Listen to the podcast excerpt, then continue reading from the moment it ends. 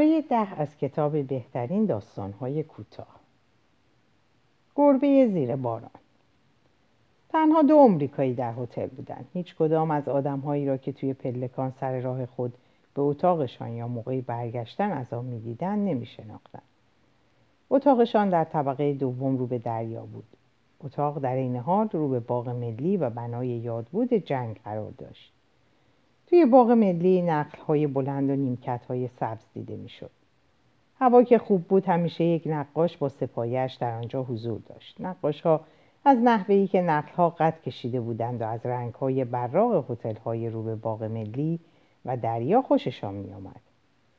ایتالیایی ها از راه دور می آمدند تا بنای یادبود جنگ را ببینند. بنای یادبود از برون ساخته شده بود و زیر باران برق می‌زد. باران میبارید. آب باران از ها چک چک میریخت. آب توی چاله های جاده های شنی جمع شده بود. دریا زیر باران به صورت خطی طویل به ساحل می‌خورد و میشکست و روی ساحل لغزان به عقب برمیگشت تا باز به صورت خطی طویل بشکند. اتومبیل ها از میدان کنار بنای یادبود جنگ رفته بودند. در طرف دیگر میدان در آستانه در کافه پیشخدمتی ایستاده بود و به میدان خالی نگاه می‌کرد. خانم آمریکایی پشت پنجره ایستاده بود و بیرون را نگاه می‌کرد. بیرون درست زیر پنجره اتاق آنها گربه ای زیر یکی از میزهای سبز آبچکان قوس کرده بود. گربه سعی می‌کرد خودش را جمع کند تا آب رویش نچکد. زن آمریکایی گفت میرم پایین اون بچه گربه را بیارم. شوهرش از روی تخت از روی تعارف گفت من این کارو می‌کنم. نه من میارمش. بچه گربه بیچاره اون بیرون داره سعی می‌کنه زیر میز خیس نشه. شوهر به مطالعه ادامه داد. دراز کشیده بود و روی دو بالشی که در پای تخت قرار داشت لم داده بود. گفت خیس نشی. زن از پلکان پایین رفت و صاحب هتل بلند شد و ایستاد و جلوی زن که از دفتر بیرون می‌رفت تعظیم کرد. میزش در انتهای دفتر قرار داشت. پیرمرد بود و قدی بلند داشت. زن گفت باران میآید. از صاحب هتل خوشش میآمد. آره آره خانم هوا بده. هوا خیلی بدیه. مرد پشت میزش در انتهای اتاق کم نور ایستاده بود. زن از او خوشش میآمد. از رفتار بسیار جدی او در مقابل هر شکایتی خوشش میآمد. از وقارش. از شیوهی که به او خدمت می‌کرد. از احساسی که او در, در مقام صاحب هتل بودن داشت خوشش میآمد. از چهره سال خورده و جدی او و از دستهای بزرگش. زن با احساس علاقه به صاحب هتل در را باز کرد و بیرون را نگاه کرد. باران تندتر میبارید. مردی با شنر لاستیکی از سوی میدان خالی به طرف کافه می‌رفت. گربه میبایست جایی طرف راست باشد. شاید بهتر بود از زیر لبه پیش آمده بام ها حرکت می‌کرد. همانطور که توی آستانه در ایستاده بود چتری پشت سرش باز شد. خدمتکاری بود که اتاقشان را تمیز می‌کرد. خدمتکار لبخند زد و به زبان ایتالیایی گفت نباید خیس بشی. البته صاحب هتل او را فرستاده بود. زن همراه خدمتکار که چتر را بالای سرش گرفته بود توی راه شنریزی شد شده پیش رفت تا زیر پنجره اتاقشان رسید. میز همانجا بود و رنگ سبز براغش با آب باران شسته شده بود. اما گربه رفته بود. زن ناگهان دلش شکست. خدمتکار سر بالا برد و به زن نگاه کرد. چیزی گم کردین خانوم؟ زن آمریکایی گفت اینجا یه گربه بود. یه گربه؟ خدمتکار خندید. یه گربه؟ یه گربه زیر بارون؟ زن گفت آره زیر این میز. و بعد گفت وای خیلی میخواستمش. دلم یه بچه گربه می‌خواست. وقتی زن به انگلیسی حرف زد چهره خدمتکار در هم رفت. گفت بیاین بریم خانم باید برگردیم تو شما قیس میشین. زن آمریکایی گفت گمونم درست میگی. از راه شنریزی شده برگشتم و از در گذشتم. خدمتکار بیرون ایستاد تا چتر را ببندد. خانم آمریکایی که از دفتر میگذشت صاحب هتل از پشت میزش تعظیم کرد. زن در گوشه دلش احساس کوچکی و سرفسکندگی کرد. صاحب هتل سبب شد که او خودش را کوچک و در عین حال مهم احساس کند. از پلکان بالا رفت در اتاق را باز کرد. جورج روی تخت بود مطالعه می‌کرد. مرد کتاب را زمین گذاشت و گفت گربه گرفتی؟ رفته بود. مرد که خستگی چشمانش را در می‌کرد گفت عجیبه کجا رفته؟ زن روی تخت نشست گفت خیلی میخواستمش نمی‌دونم چرا انقدر میخواستمش. من اون بچه گربه بیچاره رو می‌خواستم. شوخی نیست که آدم یه بچه گربه بیچاره زیر بارون باشه. جورج باز مطالعه می‌کرد. زن پیش رفت. جلوی آینه میز آرایش نشست و توی آینه دستی به خودش نگاه کرد. نیمروخش را بررسی کرد. البته از یک طرف و بعد از طرف دیگر. سپس پشت سر و گردنش را برانداز کرد. زن باز به نیمروخش نگاه کرد و گفت به نظر تو این فکر خوبی نیست که بذارم موهام بلند شه؟ جورج سر بالا کرد و پشت گردن زن را دید که مثل پسرها کوتاه شده بود.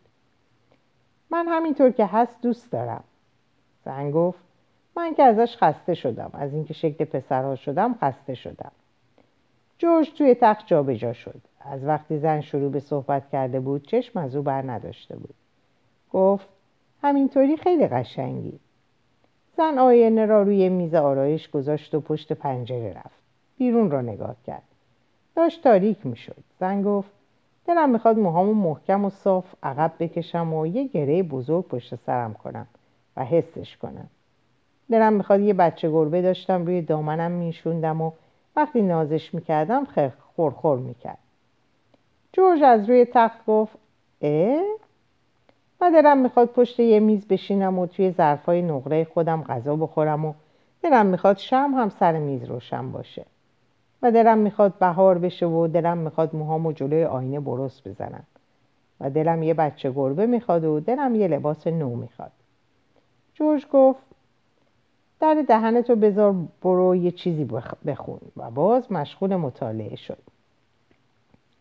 زن از پنجره بیرون نگاه کرد. در این وقت هوا کاملا تاریک شده بود و هنوز روی درختان نخل باران میبارید. زن گفت چه کار کنم؟ دلم گربه می‌خواد. دلم گربه می‌خواد. دلم گربه می‌خواد. حالا که موهام بلند نیست و هیچ تفریحی ندارم یه گربه که می‌تونم داشته باشم. جورج گوش نمی‌داد. کتابش رو مطالعه می‌کرد. زن از پنجره بیرون نگاه کرد. چراغهای میدان روشن شده بود. یه نفر به در زد. جورج سرش رو بلند کرد و گفت بیاین تو. خدمتکار توی درگاه ایستاده بود. یه گربه گلباغالی بزرگ رو محکم به بغلش گرفته بود و گربه در آستانه تنش آویزان بود. گفت معذرت می‌خوام صاحب هتل از من خواهش کرد این گربه رو برای خانوم بیارم. در سرزمین دیگر سر و سر پاییز جنگ ادامه داشت. اما ما دیگر در آن شرکت نداشتیم. فصل پاییز محیط میلان سرد بود و هوا خیلی زود رو به تاریکی میگذاشت. سپس چراغها روشن می‌شد و تماشای ویترین مغازه ها دلچسب بود. شکارهای زیادی بیرون مغازه ها آویزان کرده بودند و برف لابلای خز روباها را سفید کرده بود و باد باد دم آنها را تکان می‌داد.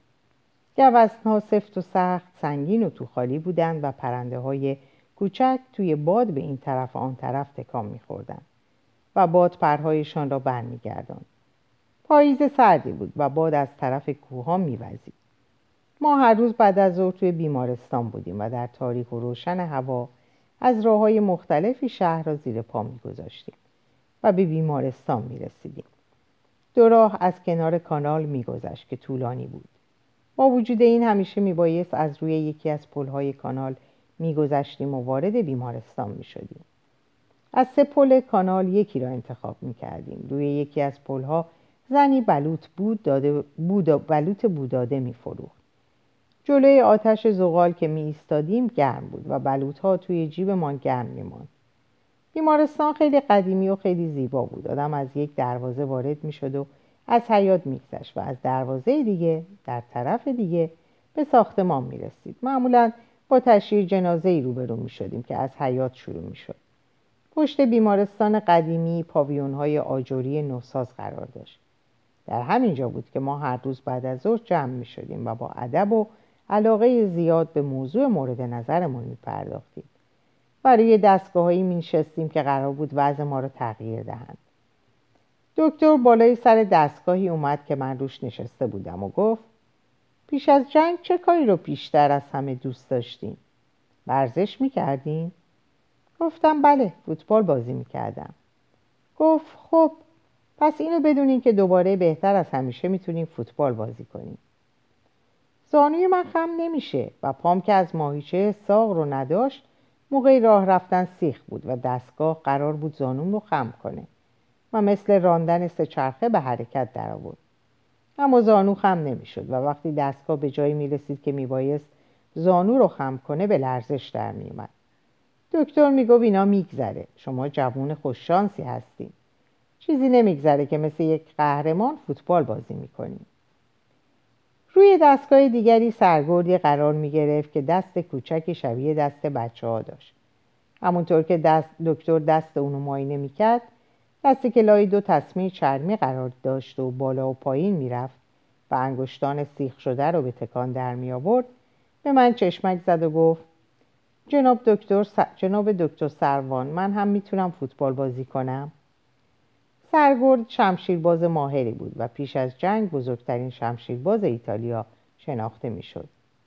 دکتر به پس اتاق اونجا که دفترش بود رفت و عکسی را آورد که در اون دستی کم و بیش به کوچکی دست سرگرد دیده می‌شد و قبل و بعد از معالجه با دستگاه رو که بزرگتر شده بود نشون می‌داد. سرگرد عکس رو با دست سالمش گرفت و به دقت نگاهی به اون انداخت و گفت تو جنگ مجروح شده؟ دکتر گفت تو حادثه ناشی از کار سرگرد گفت خیلی جالبه و عکس رو به دست دکتر داد شما امیدوارین؟ سرگرد گفت نه بچه ها که اونجا جمع می شدن سه نفر بودن و همه کم و بیش سن و سال منو داشتن. هر سه نفرشون اهل میلان بودن. یکیشون قرار بود وکیل بشه یکیشون نقاش و یکیشون ارتشی. کارمون که با دستگاه ها تموم می‌شد گاهی به اتفاق هم قدم زنان برمیگشتیم و می‌رفتیم کافه کاوا که چسبیده به کافه اسکالا بود. و چون چهار نفری با هم بودیم از راه میانبر یعنی از محله کمونیستا میانداختیم و می‌رفتیم. آدم های اونجا چشم دیدن ما رو نداشتن چون ما افسر بودیم و همونطور که میگذشتیم یه نفر از توی مغازه شراب فروشی داد می‌کشید. مرگ بر هر چی افسره. یکی دیگه از بچههایی که گاهی با ما قدم می‌زد و جمعمون به پنج نفر می‌رسید دستمال ابریشمی سیاه به صورتش میبست چون اون وقتها دماغ نداشت و قرار بود صورتش رو ترمیم کنن. اون از آکادمی نظامی برای اولین بار یک راست به جبهه رفته بود و همون ساعت اول ورودش به جبهه مجروح شده بود. صورتش رو ترمیم کردن اما اون از یک خانواده اسم و رسمدار بود و دماغش اونطور که می‌خواستن به شکل اولش نشد. او سپس راهی آمریکای جنوبی شد و توی بانکی به کار مشغول شد. اما این موضوع مربوط به خیلی قدیم بود و بعد هیچ کدوم از ما خبری از اون نداشتیم. چیزی که می‌دونستیم این بود که همیشه جنگ بود و ما دیگه در اون شرکت نداشتیم. ما همه مدالای مشابهی داشتیم به جز جوانی که نوار سیاه ابریشمی به صورتش میبست. آخه اون اونقدرها جبهه نمونده بود تا مدال بگیره. جوون بلندقدی که چهره رنگ پریده ای داشت و قرار بود وکیل شه. صدفان افتخاری بود و از مدال هایی که ما هر کدوم یکی داشتیم اون سه تا داشت. مدت های طولانی با مرگ دست و پنجه نرم کرده بود و اندکی گوشگیر بود. ما همه اندکی گوشگیر بودیم و هیچ گونه وابستگی به هم نداشتیم جز اینکه هر روز بعد از ظهر توی بیمارستان جمع می شدیم هرچند در سر راهمون به کوا قسمت ناجور شهر رو زیر پا میذاشتیم و از توی تاریکی می‌رفتیم. مغازه های شراب فروشی رو می‌دیدیم که چراغهاشون روشنه و صدای ساز و آواز اونها شنیده میشه.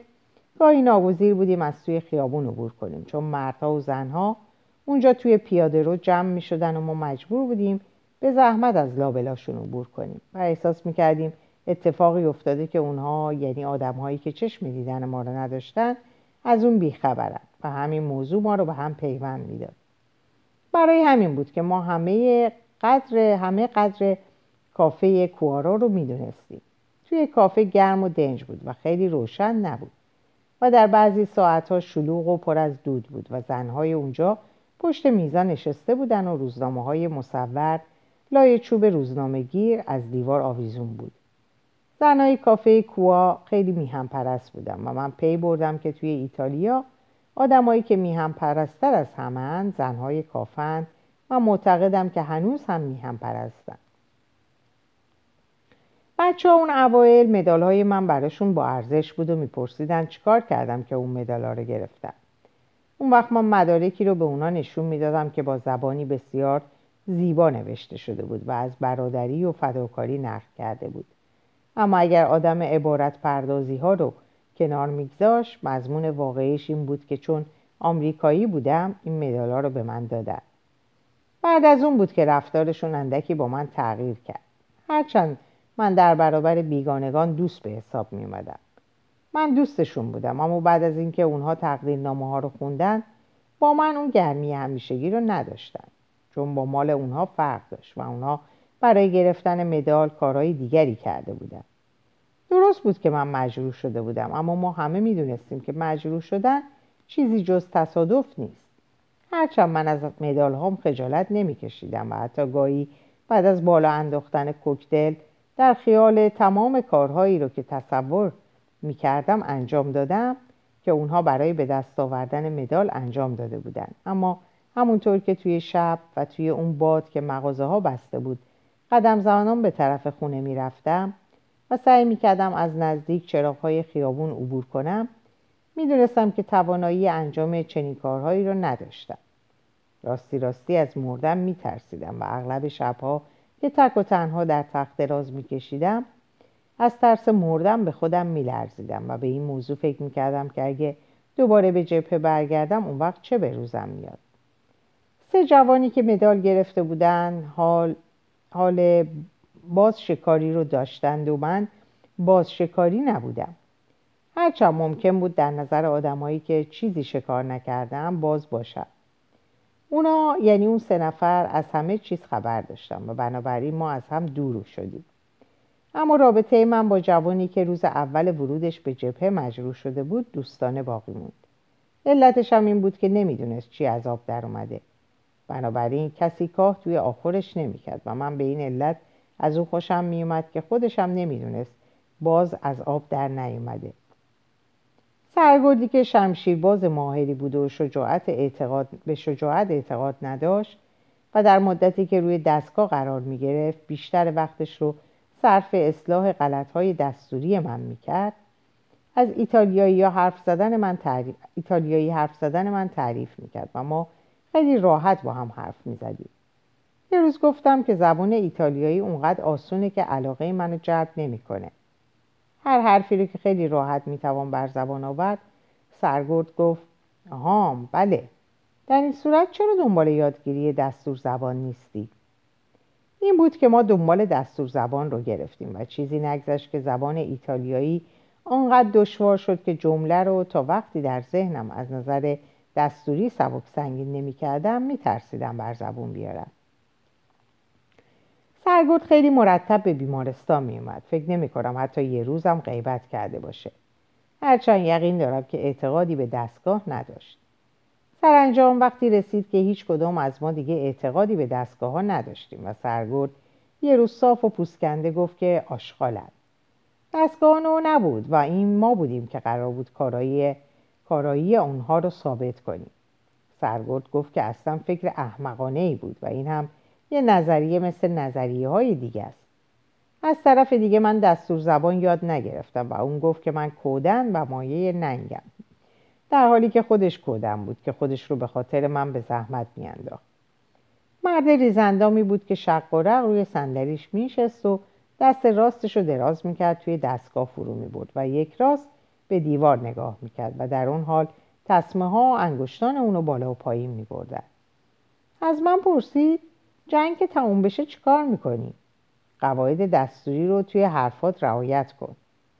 میرم آمریکا. زن داری؟ نه امیدوارم پیدا کنم. ظاهرا عصبانی شد. گفت معلوم میشه خیلی حالویی. مرد که زن نمی‌گیره. چرا جناب سرگرد؟ به من نگو جناب سرگرد. چرا مرد نباید زن بگیره؟ با اوقات تلخی گفت اگه مرد قرار باشه تو موقعیتی قرار بگیره که همه چیزو ببازه نباید خودش رو تو همچین موقعیتی قرار بده که بازنده بشه. باید دنبال چیزایی باشه که تو شکست نیست. با عصبانیت و تلخی زیادی حرف می‌زد و همونطور که صحبت می‌کرد یک راست به جلو نگاه می‌کرد. مگه مقرر شده که آدم بازنده بشه؟ سرگرد گفت بازنده میشه. به دیوار نگاه می‌کرد. سپس سرش رو پایین آورد و به دستگاه نگاه کرد. دست کوچکش رو از لای تصمه ها بیرون کشید و محکم روی زانوش گفت و کم و بیش داد زد. بازنده میشه با من بحث نکن. سپس خطاب به مسئول دستگاه گفت بیاین این چیز مسخره رو خاموش کنیم. برای کارهای درمانی ساده تر و ماساژ به اتاق دیگه رفت. سپس شنیدم که از دکتر اجازه گرفت تلفن کنه و در رو بست. وقتی به اتاق برگشت من روی دستگاه دیگری نشسته بودم. شنرش رو پوشیده بود و کلاهش رو بر سر گذاشته بود. یک راست به طرف دستگاهی که روش نشسته بودم اومد و دستش رو روی شونم گذاشت. با دست سالمش شونم رو نوازش کرد و گفت خیلی معذرت می‌خوام. نباید خشونت به خرج می‌دادم. زنم تازه مرده. باید منو ببخشید. من که دلم به حالش سوخته بود گفتم اه تسلیت میگم. ایستاده بود اونجا و لب پایینیش رو گاز می‌گرفت. گفت خیلی مشکله. نمی‌تونم جلوی خودمون بگیرم. از کنار من یک راست به بیرون پنجره چشم دو. سپس شروع به گریه کرد. گفت اصلا نمی‌تونم جلوی خودمون بگیرم. و بغز کرد. سپس گریان شق و رق بیان که چشمش جایی رو ببینه و در اون حال که اشک روی گونه هاش نشسته بود و لبهاشو گاز می‌زد از کنار دستگاه ها گذشت و بیرون رفت. دکتر به من گفت که همسر سرگرد که بسیار جوان بوده و تنها وقتی با سرگرد ازدواج کردی که کاملا مشخص شده اون معلوله سینه پهلو کرده و مرده. بیماری دو سه روز بیشتر طول نکشیده. هیچکس انتظار نداشون بمیره. سرگرد سه روز به بیمارستان, ن... بیمارستان نیومد. سپس در ساعت معمول پیدا شد و نوار سیاه به آستین یونیفرمش بسته بود. وقتی برگشت عکسای بزرگ قاب کرده دور تا دور اتاق آویزون بود. عکسها انواع آسیب, آسیب ها رو پیش و پس از درمان با دستگاه ها نشان می‌داد. جلوی دستگاهی که سرگرد از اون استفاده می‌کرد سه عکس دست شبیه دست اون دیده می‌شد که کاملا بهبودی پیدا کرده بودن. نمی‌دونم دکتر اونا رو از کجا آورده بود. خبر داشتم که ما اولین افرادی بودیم که از اون دستگاه ها استفاده می‌کردیم. عکس تفاوتی به حال سرگرد نداشت چون اون فقط از پنجره بیرون رو نگاه می‌کرد. شکست ناخورده. مانوئل گارسیو از پله های دفتر دون میگل رتانا بالا رفت. چمدونش رو زمین گذاشت و در زد. کسی جواب نداد. مانوئل توی راهرو که ایستاده بود احساس کرد کسی توی اتاقه. احساس کرد کسی پشت دره. گفت رتانا و گوش داد. کسی جواب داد. مانوئل فکر کرد پس هستش. گفت رتانا و محکم در زد کسی از توی دفتر گفت کیه؟ مانوئل گفت منم مانولو. صدا پرسید چی می‌خوای؟ مانوئل گفت دنبال کار اومدم. چیزی چندین بار توی در چرخید و باز شد. مانوئل رفت و چمدانش رو با خودش برد. مرد ریزندامی پشت میزی انتهای اتاق نشسته بود. بالای سرش کله گاوی به چشم می‌خورد که توش رو یک جانور پیرای مادریدی پر کرده بود. عکسای قاب گرفته و پسترهای گاوبازی از دیوارها آویخته بود. مرد ریزندام نشسته بود و به مانوئل نگاه می‌کرد. گفت خیال می‌کردم مردی. مانوئل با بند انگشتا به نیمکت زد. مرد ریزندام نشسته بود و از پشت میز نگاش می‌کرد. رتانا پرسید امسال تو چند تا گاو بازی بودی؟ اون جواب داد یکی. مرد ریزندام پرسید فقط یکی؟ آره دیگه. رتانا گفت خبرش تو روزنامه خوندم. به صندلی پشت داد و به مانوئل نگاه کرد. مانوئل سرش رو بلند کرد و به گاو خوش شده نگاه کرد. قبلا بارها اونو دیده بود. نوعی علاقه خانوادگی نسبت به اون احساس می‌کرد. گاو نه سال پیش برادرش رو که آینده درخشانی در انتظارش بود کشته بود. مانوئل اون روزو به یاد آورد. روی پایه بلوط زیر گاو یک پلاک برنجی نصب بود. مانوئل نوشته روش رو نمی‌دید اما تصور می‌کرد نوشته به یاد بود برادر اوست. به هر حال جوان خوبی بود. روی پلاک نوشته بود گاو ماریپوزا متعلق به دوک وراگوا که از جانب هفت نیزه زن نه نیزه دریافت کرد و آنتونیو گارسیا رو از پا آورد. 27 آوریل 1909 رتانا اونو می‌دید که به سر گاو خوش شده نگاه می‌کنه. گفت گاوایی که دوک برای روز یک شنبه فرستاده ماری نیستن. هیچ کدومشون پاهای قرصی ندارن. تو کافه از اونا چی میگن؟ مانوئل گفت خبر ندارم. من تازه اومدم. رتانا گفت آره چمدون تنوز کنارته. همونطور که پشت میز بزرگ به عقب تکیه داده بود مانوئل رو نگاه می‌کرد. گفت بگی بشین کلاتو بردار. مانوئل نشست. بدون کلاه چهرش حال دیگه ای داشت. رنگ پریده بود. موی دو مسبیش رو تا جلوی سرش آورده بود و سنجاق زده بود تا از زیر کلاه دیده نشه. ظاهر عجیبی پیدا کرده بود. رتانا گفت انگار سر حال نیستی. مانوئل گفت تازه از بیمارستان مرخص شدم. رتانا گفت می‌گفتم پاتو قطع کردن. مانوئل گفت نه خوب شد. رتانا روی میز به جلو خم شد و جعبه چوبی سیگار رو به طرف مانوئل پیش رو. گفت یه سیگار بردار. ممنون. مانوئل سیگار رو روشن کرد. کبریتو به طرف رتانا گرفت و گفت می‌کشین؟ رتانا با دست اشاره کرد و گفت نه من اهل دود نیستم. رتانا اونو که سیگار می‌کشید نگاه می‌کرد گفت چرا یه کاری پیدا نمی کنی؟ دنبالشو بگیری؟ مانوئل گفت من گاوبازم کار نمی‌خوام. رتانا گفت دیگه گاوبازی نمونده. مانوئل گفت من که هستم. رتانا گفت آره وقتی تو میدون باشی. مانوئل خندید. رتانا نشسته بود چیزی نمی‌گفت و به مانوئل نگاه می‌کرد. رتانا به عنوان پیشنهاد گفت اگه بخوای یه کار شبانه بهت میدم. مانوئل پرسید که فردا شب. مانوئل گفت من نمی‌خوام بدل کسی باشم. اونا همه همینطور کشته بودن. سالوادور هم همینطور کشته شده بود.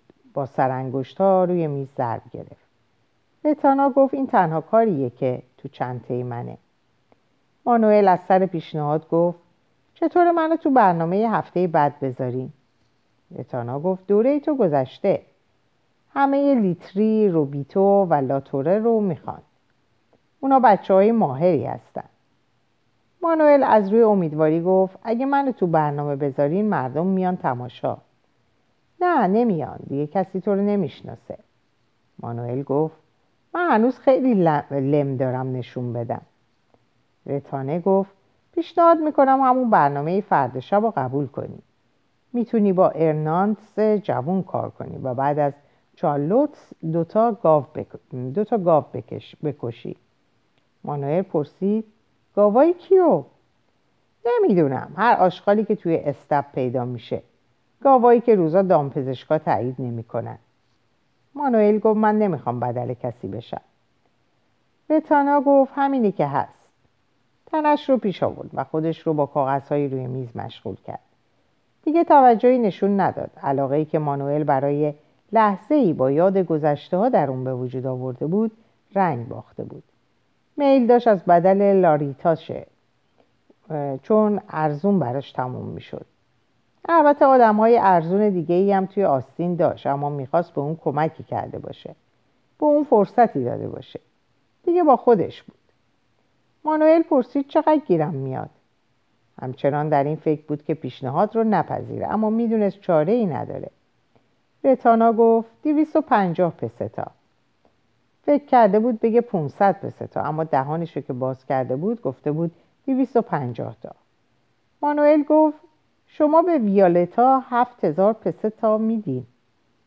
رتانا گفت تو که ای ویالتا نیستی. مانوئل گفت راست میگی. رتانا توضیح داد مانولو اون بیشتر از اینا حقشه. مانوئل گفت البته سیصد تاش بکنید رتانا رتانا گفت باشه. دستشو دراز کرد و از توی کشو کاغذی بیرون آورد. مانوئل گفت پنجاه تا الان بهم میدین؟ رتانا گفت باشه. یه اسکناس پنجاه پستایی از جیب کتش بیرون آورد و پهن روی میز گذاشت. مانوئل اونو برداشت و در جیبش گذاشت. پرسید بردستا کیان؟ رتانا گفت شبا چند تا برا بچه برای من کار می‌کنم بچه های خوبی هن. مانوئل پرسید از سوار چی؟ رتانا گفت کم پیدا میشه. مانوئل گفت من یه از سوار خوب می‌خوام. رتانا گفت پس پیدا کن. بگرد پیدا کن. مانوئل گفت با این پول که نمیشه. من با این چندرغاز که نمی‌تونم به وردستم چیزی بدم. رتانا چیزی نگفت اما از اون طرف میز بزرگ به مانوئل نگاه کرد. مانوئل گفت خودتونم می‌دونین که من یه از سوار خوب می‌خوام. رتانا چیزی نگفت اما از فاصله دوری اونو نگاه می‌کرد. مانوئل گفت بیانصافیه. رتانا همچنان اون رو نگاه می‌کرد. به صندلیش پشت داده بود و از فاصله دوری به اون نگاه می‌کرد. گفت از سوار معمولی هم پیدا میشه. مانوئل گفت می‌دونم. مردشور از سوارای معمولی رو ببرن. رتانا خندید. مانوئل پی برد که دیگه حرفی برای گفتن نمونده. معقولانه گفت من چیز اضافی نمی‌خوام. تنها چیزی که می‌خوام اینه که مهار گاو تو دست خودم باشه. اینکه یه از سوار خوب لازم دارم.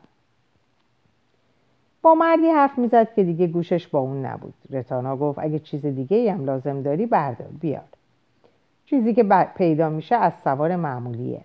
هر چند تا خواستی با خودت بیار. نمایش ساعت ده و نیم تموم میشه. مانوئل گفت اگه خیال می‌کنیم قرار کار این باشه باشه. رتانا گفت قرار کار اینه.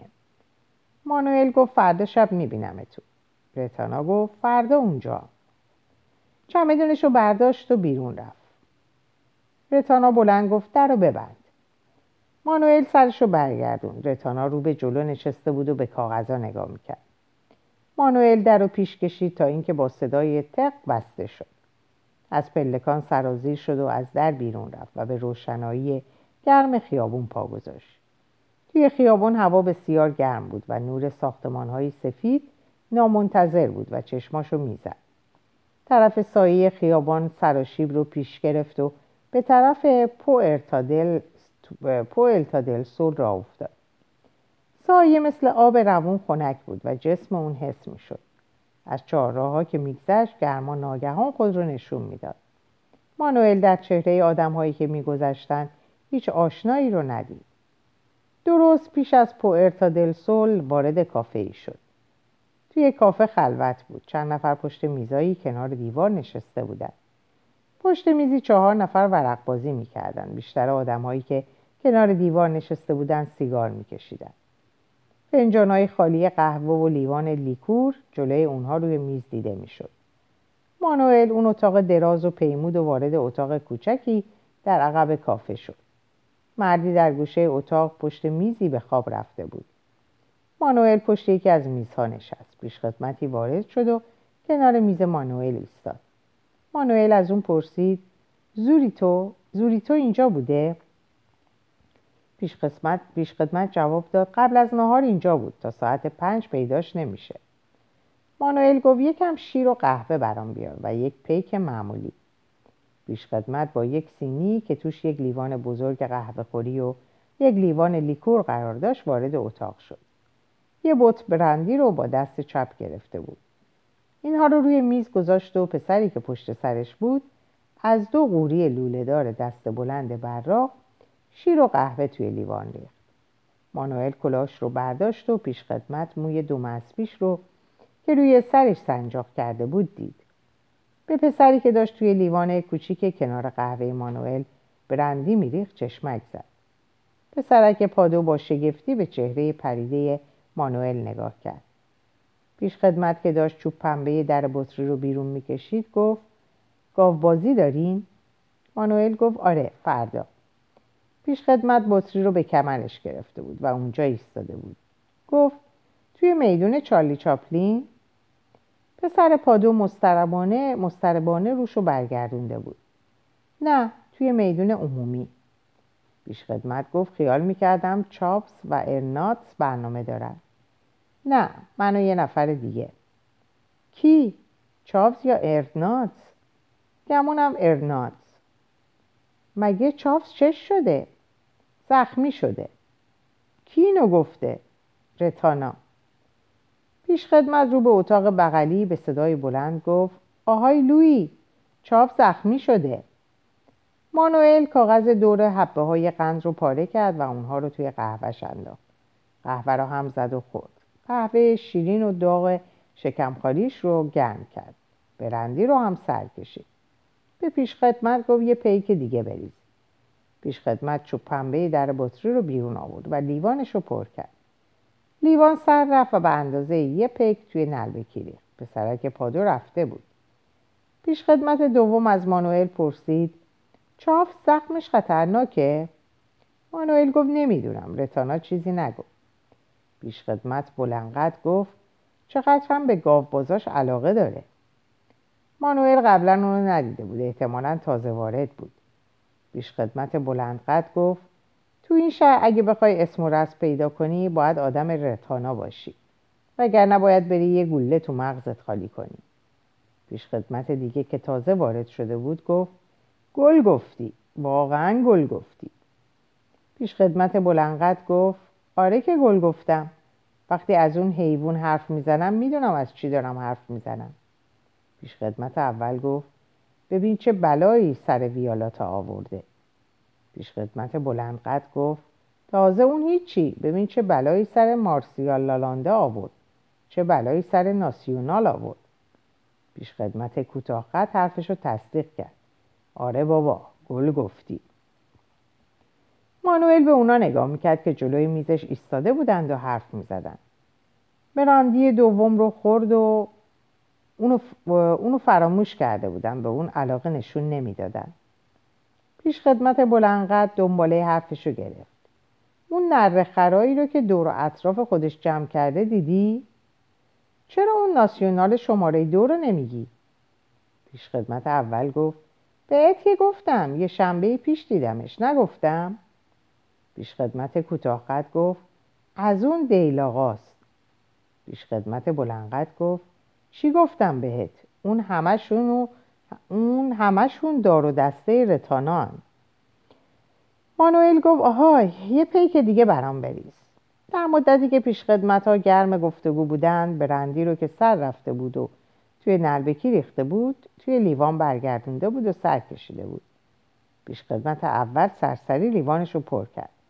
هر سه نفر گرم صحبت از اتاق بیرون رفتن در آن گوشه دوردست اتاق مرد هنوز در خواب بود. سرش رو به دیوار تکیه داده بود و وقتی نفس فرو می برد آهسته خورناس می کشید مانوئل برندی خود را سر کشید. خودش هم خوابش می اومد هوای شهر گرم بود و اون نمی‌خواست از اینجا بره.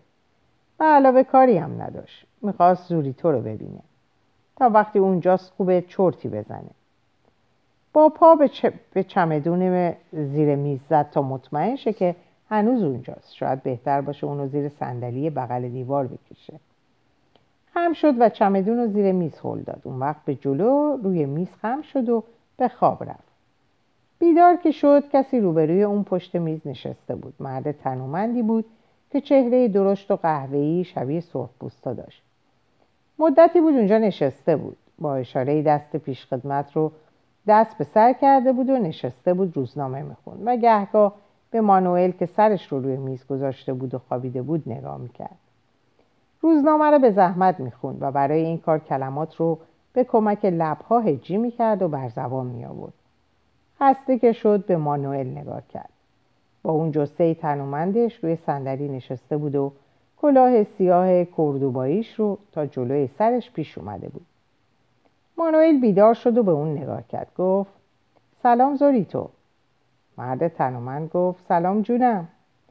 مانوئل پیشونیش رو با پشت مچ بستش مالش داد و گفت خوابیده بودم. به خودم گفتم شاید خواب باشی.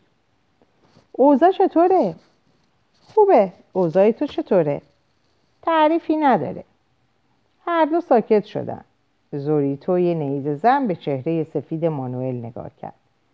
مانوئل به دستای بزرگ نیز زن نگاه کرد که روزنامه رو تا کرد و در جیب گذاشت. مانوئل گفت می‌خوام لطفی در حق من بکنی مانوس. همه زوریتو رو مانوس درست صدا می‌کردن.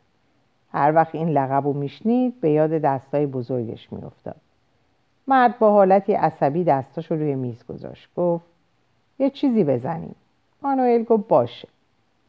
پیش خدمت اومد و رفت و باز پیدا شد. از اتاق که بیرون می‌رفت برگشته بود و دو مرد رو پشت میز نگاه می‌کرد. زوریتو لیوانش رو روی میز گذاشت و گفت موضوع از چه قراره مانول مانوئل از پشت میز به زوریتو نگاه کرد و گفت می‌خواستم فردا شب دو تا گاو برای من نیزه بزنی زوریتو گفت نه من دیگه نیزه نمی‌زنم. مانوئل سرش رو پایین انداخت و به لیوانش چشم دو انتظار این جواب داشت و حالا به اون رسیده بود فکرشو می‌کرد زوریتو به دستاش نگاه کرد و گفت عوض می‌خوام مانولو دیگه نیزه زنی نمی کنم. مانوئل گفت حرفی نیست زوریتو گفت من دیگه پیر شدم مانوئل گفت فقط خواهش کردم برای کار شبانه فردا شب می‌خوای؟ برای کار شبانه فردا شب می‌خوای؟ آره پیش خودم فکر کردم اگه یه نیزه زن خوب داشته باشم می‌تونم از پس کار بر بیام چقدر بهت میدن؟ سیصد پستا من برای نیزه زنی بیش از اینا می‌گیرم مانوئل گفت می‌دونم نباید از تو می‌خواستم زوریتو پرسید چرا به این کار پیله کردی؟ چرا موی دو مسبی تو نمیچینی و بذاری کنار مانولو؟ مانوئل گفت نمی‌دونم زوریتو گفت تو هم بفهمی نفهمی دیگه مثل من پیر شدی. مانوئل گفت نمی‌دونم. ویرم گرفته این کارو بکنم. اگه بتونم پا به میدون بذارم یه تغییر تو زندگیم بدم انگار خدا دنیا رو به من داده. من باید دنبالش رو بگیرم مانوس. نه نباید بگیری. چرا باید بگیرم؟ آخه سعی کردم از تو فکرش بیام بیرون. می‌دونم چه احساسی داری اما کار درستی نیست. دور این کار رو خط بکش و خودتو راحت کن. نمی‌تونم. از این گذشته تازگی ها احساس می‌کنم سرحالم. زوریتو به چهرش نگاه کرد. مریض خونه خوابیده بودی؟ زخمی که شدم درست و حسابی احترام پیدا کردم. زوریتو حرفی نزد. کنیاک توی نلوکی رو توی لیوانش خالی کرد. مانوئل گفت روزنامه ها نوشتن کار من نظیر نداشته. زوریتو به اون نگاه کرد. مانوئل گفت خودت هم می‌دونی وقتی من دست به کار میشم سنگ تموم می‌ذارم. نیزه زن گفت تو دیگه خیلی پیر شدی. خیر من ده سال از تو جوانترم. من فرق می‌کنم. مانوئل گفت من خیلی پیر نیستم. ساکت نشسته بودم. مانوئل به چهره نیزه زن خیره شده بود. گفت کارم روی دست کارم رو دست نداشت تا اینکه زخمی شدم. مانوئل با لحنی حالی حاکی از سرزنش گفت باید اون وقت منو می‌دیدی مانوس. سوریتا گفت دلم نمی‌خواد تو رو ببینم عصبی میشم. تو تازگی ها کار منو ندیدی. خیلی دیدم. زوریتو به مانوئل نگاه می‌کرد و سعی داشت نگاه اون با نگاهش تلاقی نکنه. تو باید دور این کار خط بکشی مانولو. مانوئل گفت نمی‌دونم من الان کاملا روپام روپام باور کن. زوریتو همونطور که دستاش روی میز بود به جلو خم شد. گوش کن من فردا شب برات نیزه می‌زنم و اگر نتونستی سنگ تموم بذاری دورشو خط می‌کشی. گوشت با منه؟ این کارو می‌کنی یا نه؟ البته. زوریتو که خاطرش آسوده شده بود به عقب پشت داد. گفت باید دورشو خط بکشی. ادا هم نباید در بیاری. این موی دو رو هم باید بچینی. مانوئل گفت چرا باید دورشو خط بکشم؟ تو کار منو ببین. من کله گاو خیلی خوش کردم.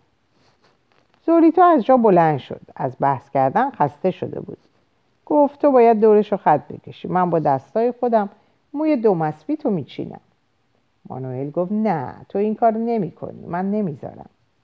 زوریتو پیش خدمت رو صدا کرد. گفت رابیوف رابیوف بریم خونه. مانوئل دستش رو زیر میز دراز کرد و چمدونش رو برداشت. خوشحال بود.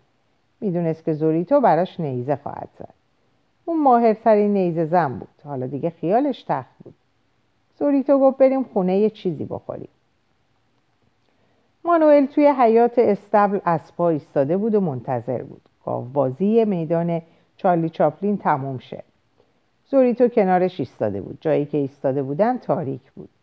دروازه ای که به میدان گاو بازی باز می‌شد بسته بود. اونو از فراز سر خود موج خنده ای رو شنیدند سپس موج خنده دیگری به گوششون رسید و سپس همه جا ساکت شد. مانوئل از بوی استبل اطراف حیات خوشش میومد توی تاریکی رایحه خوبی داشت. قریب جمعیت از دل میدان به گوش رسید و سپس صدای کف زدن شنیده شد. کف زدن طولانی شد و ادامه پیدا کرد. زوریتو با اون جسه تنومند و قولاساش توی تاریکی کنارش ایستاده بود و گفت این برا بچه رو دیدی؟ مانوئل گفت نه. زوریتو گفت خیلی خنده دارن توی تاریکی پیش خودش خندید. دروازه بزرگ دو دهنه میدان گاوبازی که محکم بسته شده بود باز شد و مانوئل میدان رو زیر نور خیره کننده چراغهای قوسی دید.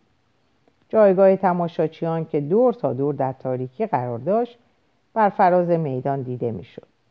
دو مرد که لباس ولگردها رو پوشیده بودند دور حاشیه میدان میدویدند و تعظیم می‌کردند. پشت سر آنها مرد دیگری که لباس پادوهای هتل به تن داشت خم می‌شد و کلاها و عصاهایی رو که روی شنها پرتاب می‌شد برمیداشت و توی تاریکی پرتاب می‌کرد. چراغ برق حیات استب روشن شد. زوریتو گفت تا تو برای بچه ها رو جمع کنی من سوار یکی از تاتوها میشم. از پشت سر صدای زنگ قاطرهایی رو شنیدن که به میدان میبردن تا لاشه گاو رو بیرون ببرند بردستا که از راهرو میان تماشاچیان و حصار دور میدون نمایش رو تماشا کرده بودن قدم زنان برگشتن و دور هم زیر چراغ برق حیات استب ایستادند و گرم حرف زدن شدند جوان خوشچهره‌ای که لباس نقره‌ای و نارنجی پوشیده بود به طرف مانوئل اومد و لبخند زد. گفت من ارناندزم. و دستشو دراز کرد. مانوئل با اون دست داد. جوان با قیافه بشاش گفت اونا که ما امشب باشون طرفیم هر کدومشون اندازه یه فیلن. مانوئل گفت اونم فیلهای بزرگ شاخدار. جوان گفت شما که حساب گنده تر از اینا رو رسیدین. مانوئل گفت حق با شماست. هرچی گنده تر باشن گوشت بیشتری به گدا گشنه ها می‌رسه. ارناندز گفت این بابا رو از کجا گیر آوردی؟ مانوئل گفت از رفقای قدیمیمه. تو وردستاتو تو وردستاتو به صف کن ببینم چی تو چنته دارم. ارناندز گفت چند تا بچه خوب در خدمت توه. خیلی خوشحال بودم. خیلی خوشحال بود. قبلا دو بار در نمایش‌های شبانه شرکت کرده بود و کم کم داشت توی مادرید هوادارانی پیدا می‌کرد. خوشحال بود که چند دقیقه دیگه گاوبازی شروع میشه. مانوئل پرسید نیز زنها کجا هن؟ هرناندز خنده ای کرد و گفت اون عقب توی طویله سر اینکه کدومشون اسب قشنگتری سوار بشه دعوا دارن. قاطرها با شتاب از دروازه بیرون اومدن. صدای شلاق و جیلینگ جیلینگ می اومد و لاشه گاو رد لاشه گاو ردی از خود توی شنها به جا میگذاشت. همین که کلک گاو کنده شده بود آماده رژه رفتن شده بودن. مانوئل و ارنانس جلو ایستاده بودن بر دستای نوجوان پشت سر اونها بودن. شنل های سنگین خود را چتر مانند روی دست انداخته بودند چهار نیزه زن لباس سیاه پوشیده بودند نیزه های نوک فولادی در دست داشتن و در تاریکی حیات استب شق و رق روی اسب نشسته بودند یکی از نیزه زنها گفت چیز عجیب اینه که رتانا یک چراغ اینجا نصب نمی‌کنه تا دست کم اسبا رو ببینیم. نیزه زن دیگه گفت آخه می‌دونه اگه ما این اسبای مفنگی رو خوب نتونیم ببینیم راضی تری نیزه زن اول گفت این حیوانی که من سوارشم هر آن ممکنه تحمل من نداشته باشه و ولم کنه روی زمین. به هر حال اسب که هستن. آره چجورم توی تاریکی روی اسبهای مردنی خود نشسته بودند و حرف می زدن. زوریتو چیزی نمی گفت. تنها اسب قبراق جمع رو اون سوار بود. اونو امتحان کرده بود. توی استبلا چرخونده بود و اسب به کشش دهنه و محمیسا جواب داده بود. چشمبند چشم راست رو برداشته بود و نوارهایی رو که بیخ گوشهای اسب رو با اون محکم بسته بودن بریده بود. اسب خوب و قرص و محکمی بود و قرص و محکم روی پاهاش ایستاده بود. تنها چیزی که لازم داشت همین بود. قصد داشت سر تا سر مسابقه گاوبازی سوار اون باشه. قبلا وقتی اسب سوار اسب شده بود و در اون فضای نیمه تاریک به انتظار شروع رژه بر زین بزرگ و لایدوزی شده نشسته بود در ذهن از اول تا آخر گاوبازی کار نیزه زنی را انجام داده بود. نیزه زنهای دیگه در دو طرفش گرم گفتگو بودن. او حرفاشون رو نمیشنید. دو گاوباز کنار هم جلوی سوره سه بردست خود که شنلهاشون رو چتمانند و یک شکل روی دستای چپ خود انداخته بودند قرار داشتند مانوئل به سه جوان سیاه پوش پشت سرش فکر می‌کرد. هر سه نفر مثل ارناندز اهل مادرید بودن و 18 19 سالی داشتن. یکی از اونها کولی جدی گوشگیر و سیاه چرده بود و ارناندز از قیافش خوشش میومد روشو برگردوند. از کولی پرسید اسمت چیه جوون؟ کولی گفت فوئنتس. مانوئل گفت اسم قشنگیه. کولی لبخند زد. دندوناش پیدا شد. مانوئل گفت وقتی گاف پیدا شد میبریش. وادارش می‌کنی یکم بدره کولی گفت چشم. چهرش جدی بود. شروع کرد به کاری که میبایست انجام بده فکر کنه. مانوئل به ارناندز گفت شروع شد. بسیار خوب راه میافتید سرهایشان رو بالا گرفته بودن و همانطور که هماهنگ با موزیک دست راستشون می‌رفتن و میومدن پا به میدان گذاشتن و توی میدان شنریزی شده زیر نورهای قوسی به راه افتادن. و دستا پشت سرشون بودن. نیزه زنها به دنبال اونها. و در انتها پادوهای میدان و قاطرها با جلینگ جلینگ زنگوله ها حرکت می‌کردن همانطور که افراد از میان میدان میگذشتند جمعیت ارناندز رو تشویق می‌کرد. اونها با غرور به جلو نگاه می‌کردن و همانطور که دستاشون رو حرکت می‌دادن قدم برمیداشتن جلوی جایگاه رئیس سرخم کردند و گروه به صورت دسته های کوچک پراکنده شدند. گاوباسها به طرف حسارهای حائر رفتند و شنل های سنگین خود را با شنل های سبک, مبار... سبک مبارزه عوض کردند. خاطرها بیرون رفتند. نیز زنها با حرکات منظم دور تا دور میدان تاختند و دو نفر از همان دروازه‌ای که وارد شده بودند سواره بیرون رفتند. پادوها شنها را صاف کردند. مانوئل لیوان آبی رو که یکی از نماینده های رتانا برایش ریخت سر کشید نماینده در عین حال سرپرست و مربی شمشیرکشی او بود. ارنانس حرفاش رو که با سرپرست خود تمام کرد پیش آمد. مانوئل گفت خوب تشویقت می‌کردن. ارناندز با چهره بشاش گفت دوستم دارم. مانوئل از نماینده رتانا پرسید رژه چطور بود؟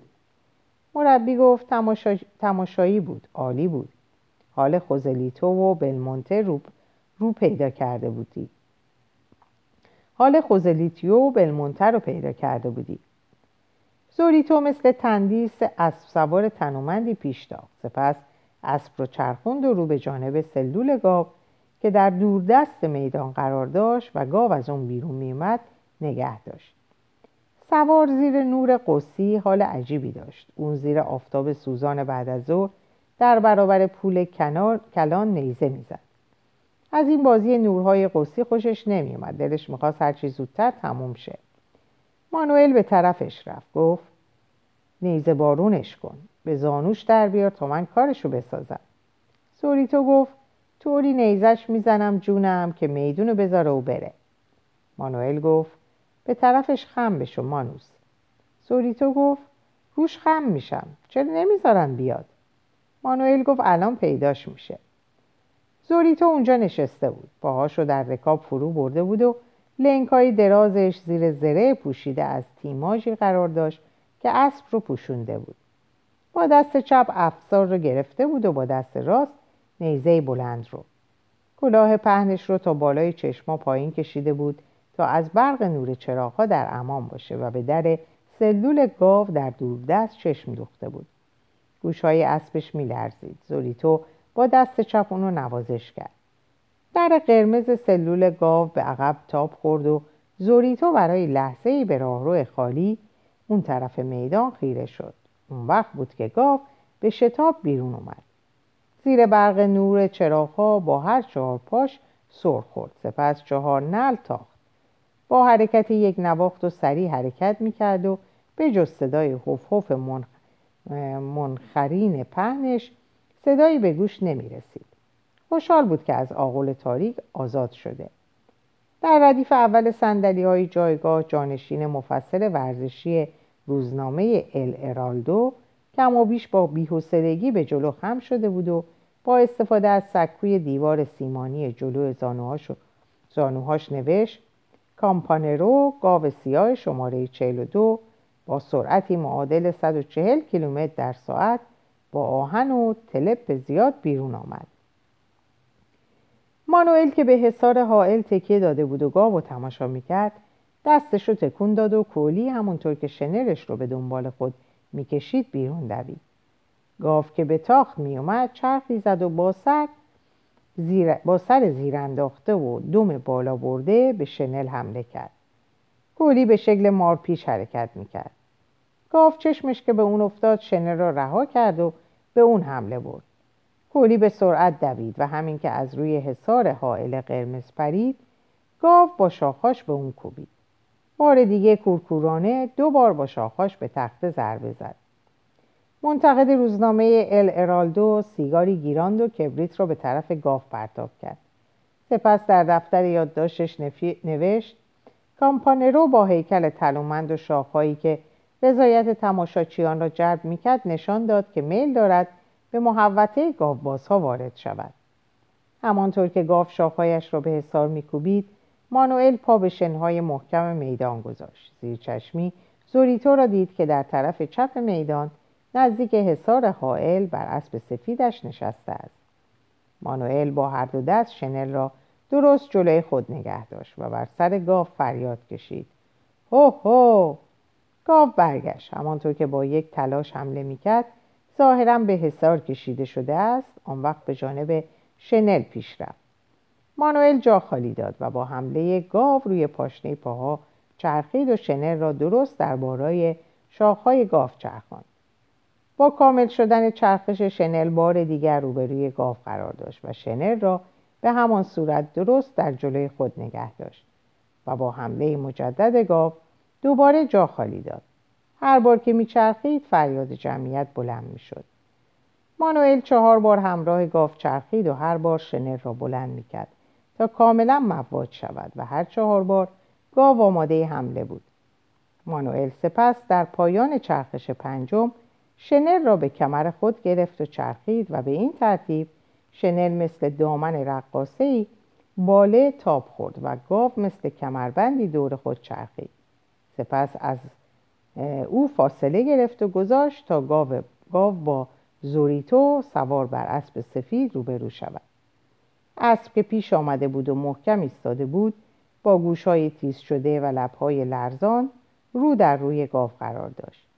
زوریتو با کلاه پایین کشیده تا بالای چشما به جلو خم شده بود و چوب دراز نیزه با زاویه از زیر بغل راستش بیرون زده بود. و رو به پایین قرار داشت و نوک آهنی سپهلوی آن رو به گاو نشانه رفته بود.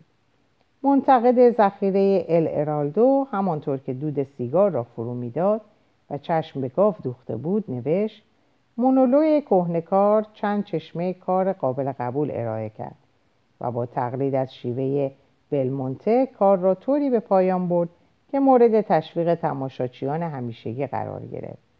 و اون وقت نوبت به هنرنمایی سوارکار رسید. زوریتو سوار بر اسب فاصله میان گاو و نوک نیزه را برآورد کرد. زوریتو گاو را دید که همانطور که چشم به سینه اسب دوخته خود را جمع جور کرد و یورش آورد. زوریتو سرش را پایین برد و همانطور که تمام سنگینی خود را به نیزه داده بود نوک آن را در کوهانه برآمده ماهیچه بالای کتف گاو فرو کرد. با دست چپ اسب سفید را به هوا بالا برد و همانطور که پاهای جلوی او در هوا بازی می‌کرد و گاو را در زیر و رو به عقب حل می‌داد اسب را به سمت راست چرخاند. آن وقت شاخهای گاو بیان که آسیبی به شکم اسب برساند از زیر آن گذشت و اسب لرزان فرود آمد و همانطور که دوم گاو به شکم اسب کشیده می‌شد گاو به شنل ارناندز که به او پیشکش شده بود حمله بود ارناندز از پهلو دوید و گاو را به کمک شنل از آنجا دور کرد. نیزه نیزه انداز از پشت اسب لغزید و اسب بر اثر ضربه حمله در هوا بلند شد و نیزهدار از زین کنده شده و وقتی دید که نیزه در جای دلخواه فرو نرفت پای راستش را آزاد کرد و به طرف چپ جست. جست زد تا اسب میان او و گاو حائل شود. سپس همانطور که شاخ خورده بود و در هوا بود روی گاو افتاد و گاو او را پیش برد. نیزه انداز با پوتینهایش به تنه اسب زد و به انتظار اینکه او را بلند کنند بیرون ببرند و بگذارند روی پاهایش بایستد دراز کشید. مانوئل گذاشت تا گاو به اسب افتاده شاخ بزند. عجله ای نداشت. نیزه انداز سالم بود. از این گذشته باید هم از دست چنین نیزه اندازی نگران می‌شد.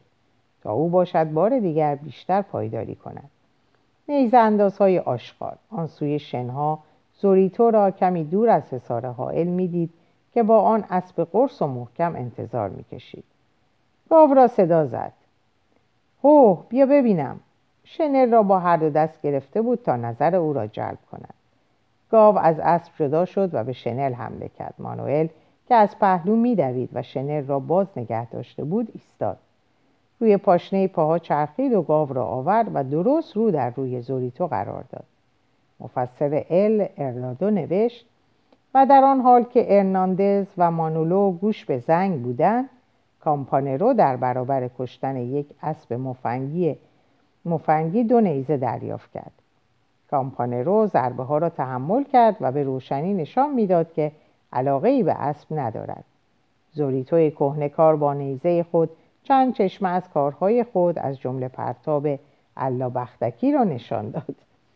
مردی که در کنار مفسر نشسته بود به صدای بلند گفت اوله اوله. صدا در میان غریب جمعیت گم شد و او با دست به پشت مفسر زد.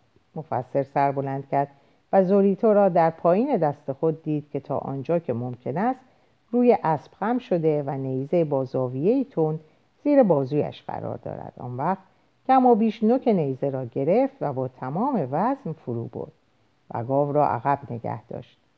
گاو هجوم می و پیش می آمد تا به اسب برسد و زوریتو در فاصله از او و بر فراز او پیوسته راه او را سد می کرد و در برابر فشار گاو آرام آرام اسب را به پس و پیش می برد تا اینکه سرانجام از زیر فشار گاو رهایی پیدا کرد. زوریتو لحظه رهایی اسب را احساس کرد. گاو توانست بگذرد و به دنبال مقاومت فولادگون خود احساس آرامش کند و در عین حال با گذشتن از شنل ارناندز که جلوی چشمانش قرار داشت نوک فولادی سگوش, نیزه در برآمدگی شانهاش فرو رفت. گاف سپس کورکورانه به طرف شنل یورش بود و جوان او را به وسط میدان کشاند. زوریتو سوار بر زین اسب را نوازش می‌کرد و در نخ گاو بود. گاو به طرف شنلی که ارناندز زیر نور درخشان تکان می‌داد حمله برد و غریب جمعیت بلند شد. به مانوئل گفت اون ضربه دیدی؟ مانوئل گفت شیرین کاشتی. زوریتو گفت همون وقت حسابش رسیدم. حالا نگاش کن. گاو در انتهای تکان بسیار نزدیک شنل به زانو درآمد. سپس بیدرنگ بلند شد اما مانوئل و زوریتو از دوردست برق فوران خون را بر سیاهی پشت او دیدند. زوریتو گفت همون وقت حسابش رسیدم. مانوئل گفت گاو خوبیه. زوریتو گفت اگه میذاشتن یه ضربه دیگه بهش بزنم کارشو میساختم. مانوئل گفت دور سوم می‌ذارن دم دست ما باشه. زوریتو گفت حالا نگاش کن. مانوئل گفت باید برم اونجا و دوان دوان به طرف دیگر میدان که وردست ها افسار اسبی رو گرفته بودند و به طرف گاو می بردن رفت جایی که اونها با ترکه و چیزهای دیگه به پاش می زدند و دست جمعی سعی می‌کردن اونو به طرف گاو ببرن که ایستاده بود. سرش رو زیر انداخته بود و سم بر زمین می‌زد. و مردد بود حمله بکنه یا نه. زوریتو که اخم کرده بود و همه چیز رو زیر نظر داشت همونطور سوار بر اسب بر طرف به طرف صحنه پیش رفت. خب در اینجا این پاره بسیار طولانی رو به پایان میرسونم. بقیهش رو می‌ذاریم برای سری بعد. براتون اوقات خوشی رو آرزو می‌کنم و به خدا میسپارمتون. خدا نگهدارتون باشه.